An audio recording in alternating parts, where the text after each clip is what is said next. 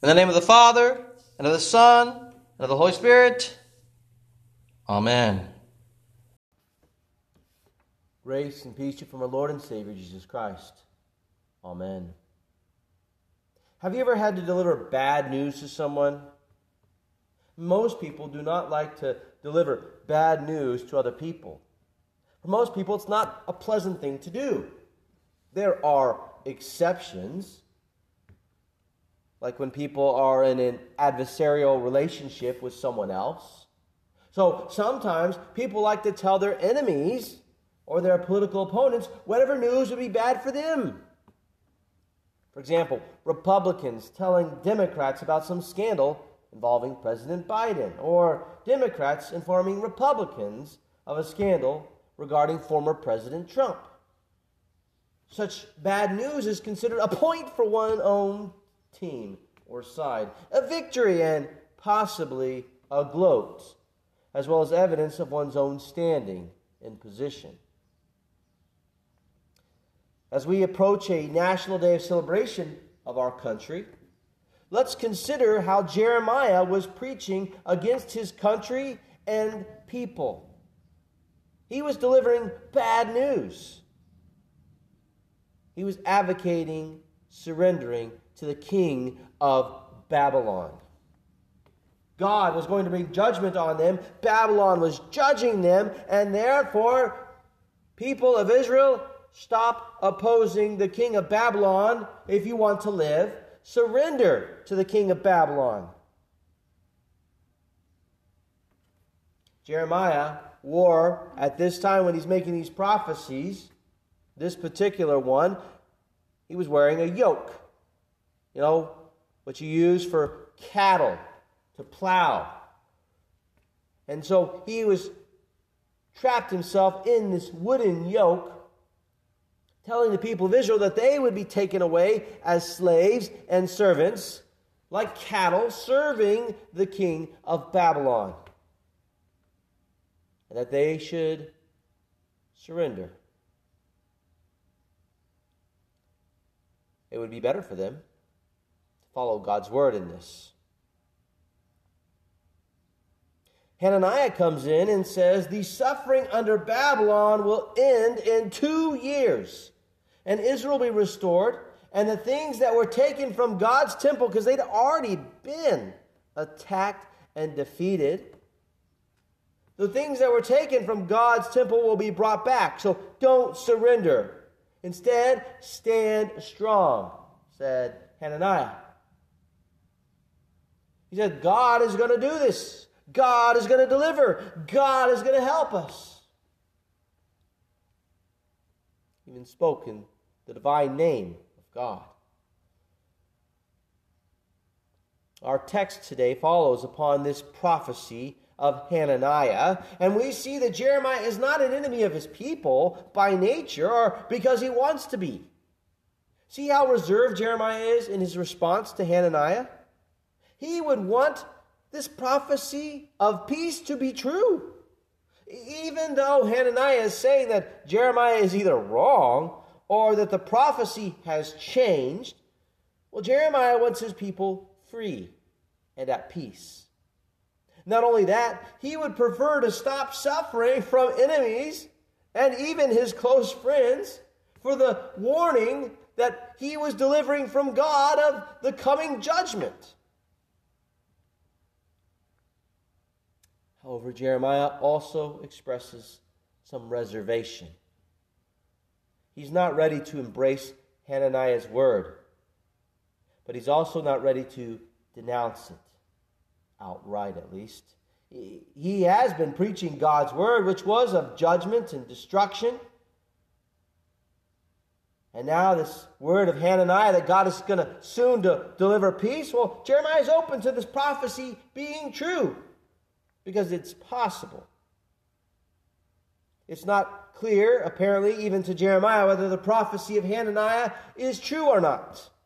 Otherwise, he would certainly have spoken against it immediately rather than saying, May the Lord make what you have said true. And then expressing his reservation about what was said. Later on, God does reveal to Jeremiah that Hananiah had indeed lied. Hananiah had fabricated the prophecy of restoration after two years. And Jeremiah goes on to denounce Hananiah then and prophesy against him. And what Jeremiah prophesies does come true. But this leaves us with a question, and at least part of an answer that gives us pause for thought today. What happens when someone predicts or prophesies something? How, how do we test it when the prophecy does not directly contradict God's word, or when it seems to partly contradict God's word? Jeremiah points out that many prophets came before him prophesying God's judgment. In other words, Jeremiah is saying that this word can be assumed and known from and since the actions of mankind in the Garden of Eden. God's judgment is certainly coming. That warning of its coming should not be unexpected. That warning is there for your good. Just consider Jonah and his prophecy, or look at our Lord's words today in our gospel text that God is bringing a sword and not peace. We rebelled against God. And so that punishment or justice is coming. It's what we deserve. It's what we should expect. This world is going to come to an end. The wages of sin is death. Romans 6:23. And yet God does not desire the death of the wicked, but that the wicked turn from his way and live. Ezekiel 33 11. God is calling us to repentance. The threats of judgment and consequences are primarily there to open our eyes to see that we cannot continue on this path of opposition to our Creator. To do so is to embrace death and destruction. You cannot keep biting the hand that feeds you and expect or demand that God keep on giving you what you want. So the warning is clear death and destruction are coming. God is going to get justice against you and everyone in this world for their crimes against other people, especially for their attacks against the grace and mercy of their Creator. All that you have done, God will get justice for it. So repent. Repent. Turn away from your evil ways.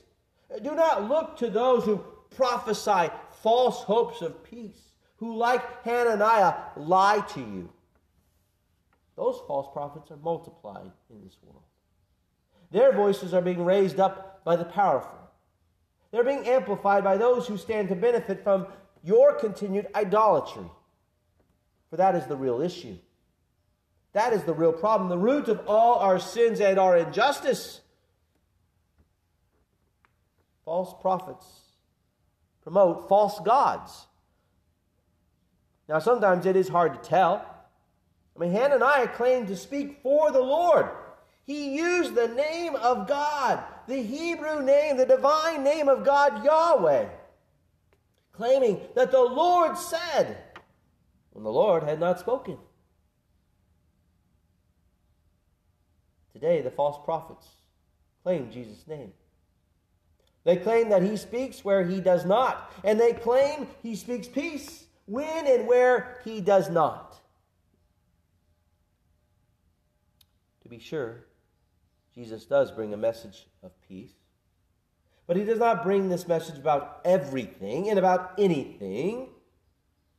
The world wants to say what such peace is. The world and its prophets claim that Jesus blesses what our Creator and Lord calls sin. The world pictures Jesus as some permissive old man or woman who just wants to get along with everyone and lets sin and evil continue without correction. He speaks words that the world wants to hear and condemns what the world wants to condemn.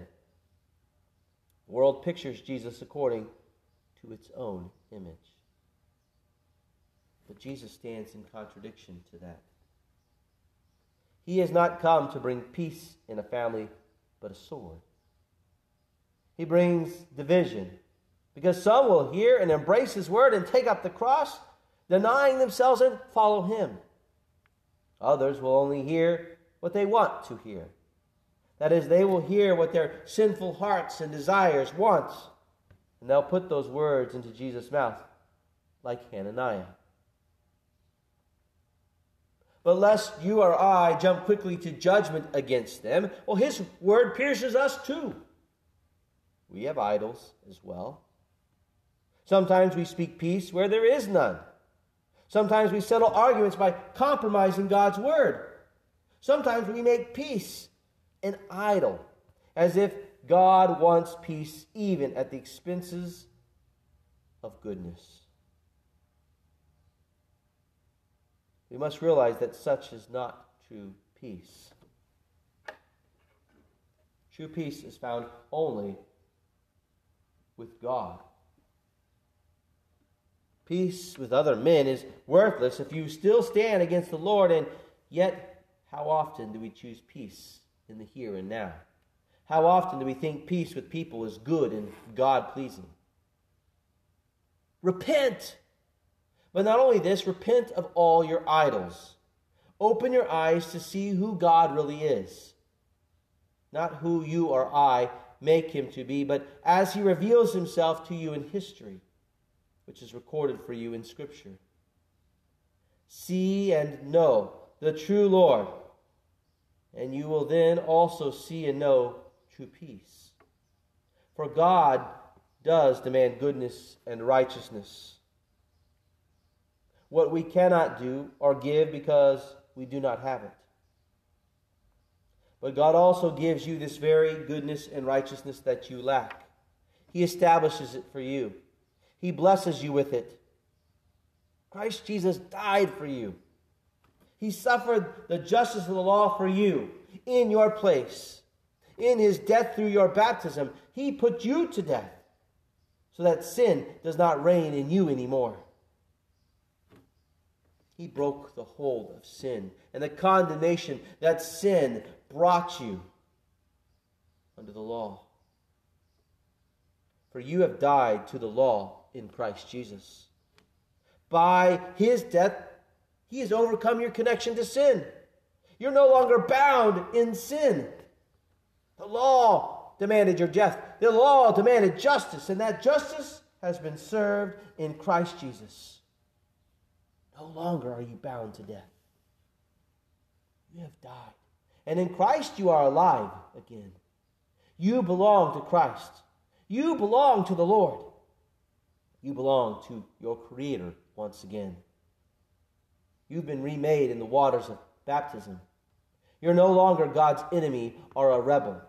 You've been set free from that life and released from the punishment. Justice is done and completed in Jesus' death for you. He bled and suffered, and in his death ended your separation from him. He ended your evil. Christ then rose from the dead after settling your account and getting justice for all sin and evil, he now comes and speaks to you as he spoke to his disciples Peace be with you. John 20, 21. The matter is settled. And his true peace and grace are here for you. For he gives that peace to you you heard it today in the absolution. God's clear word that your sin debt is settled, it is no more. Your sins are erased, wiped away. It is the same word he spoke as you were washed in his waters. You are cleansed. You are holy and pure. You are forgiven. Peace is yours. And as in those waters, so at this table Christ speaks. He invites you to this meal, his meal, to be served by him to you, for you, to have his food given to you, because you are part of his family now. This world is not your family or your friend. You have a new household. You have been brought into Christ's household. Rejoice in his work and receive him in thanks. Receive his bread, his cup, his body, his blood in his peace. For here, as he gives you his supper, he speaks to you, Peace be with you. Now, that peace of God, which passes all understanding, keep your hearts and minds in Christ Jesus our Lord. Amen. The Lord bless you and keep you. The Lord, make his face shine upon you and be gracious to you. The Lord look upon you with favor and give you peace. Amen.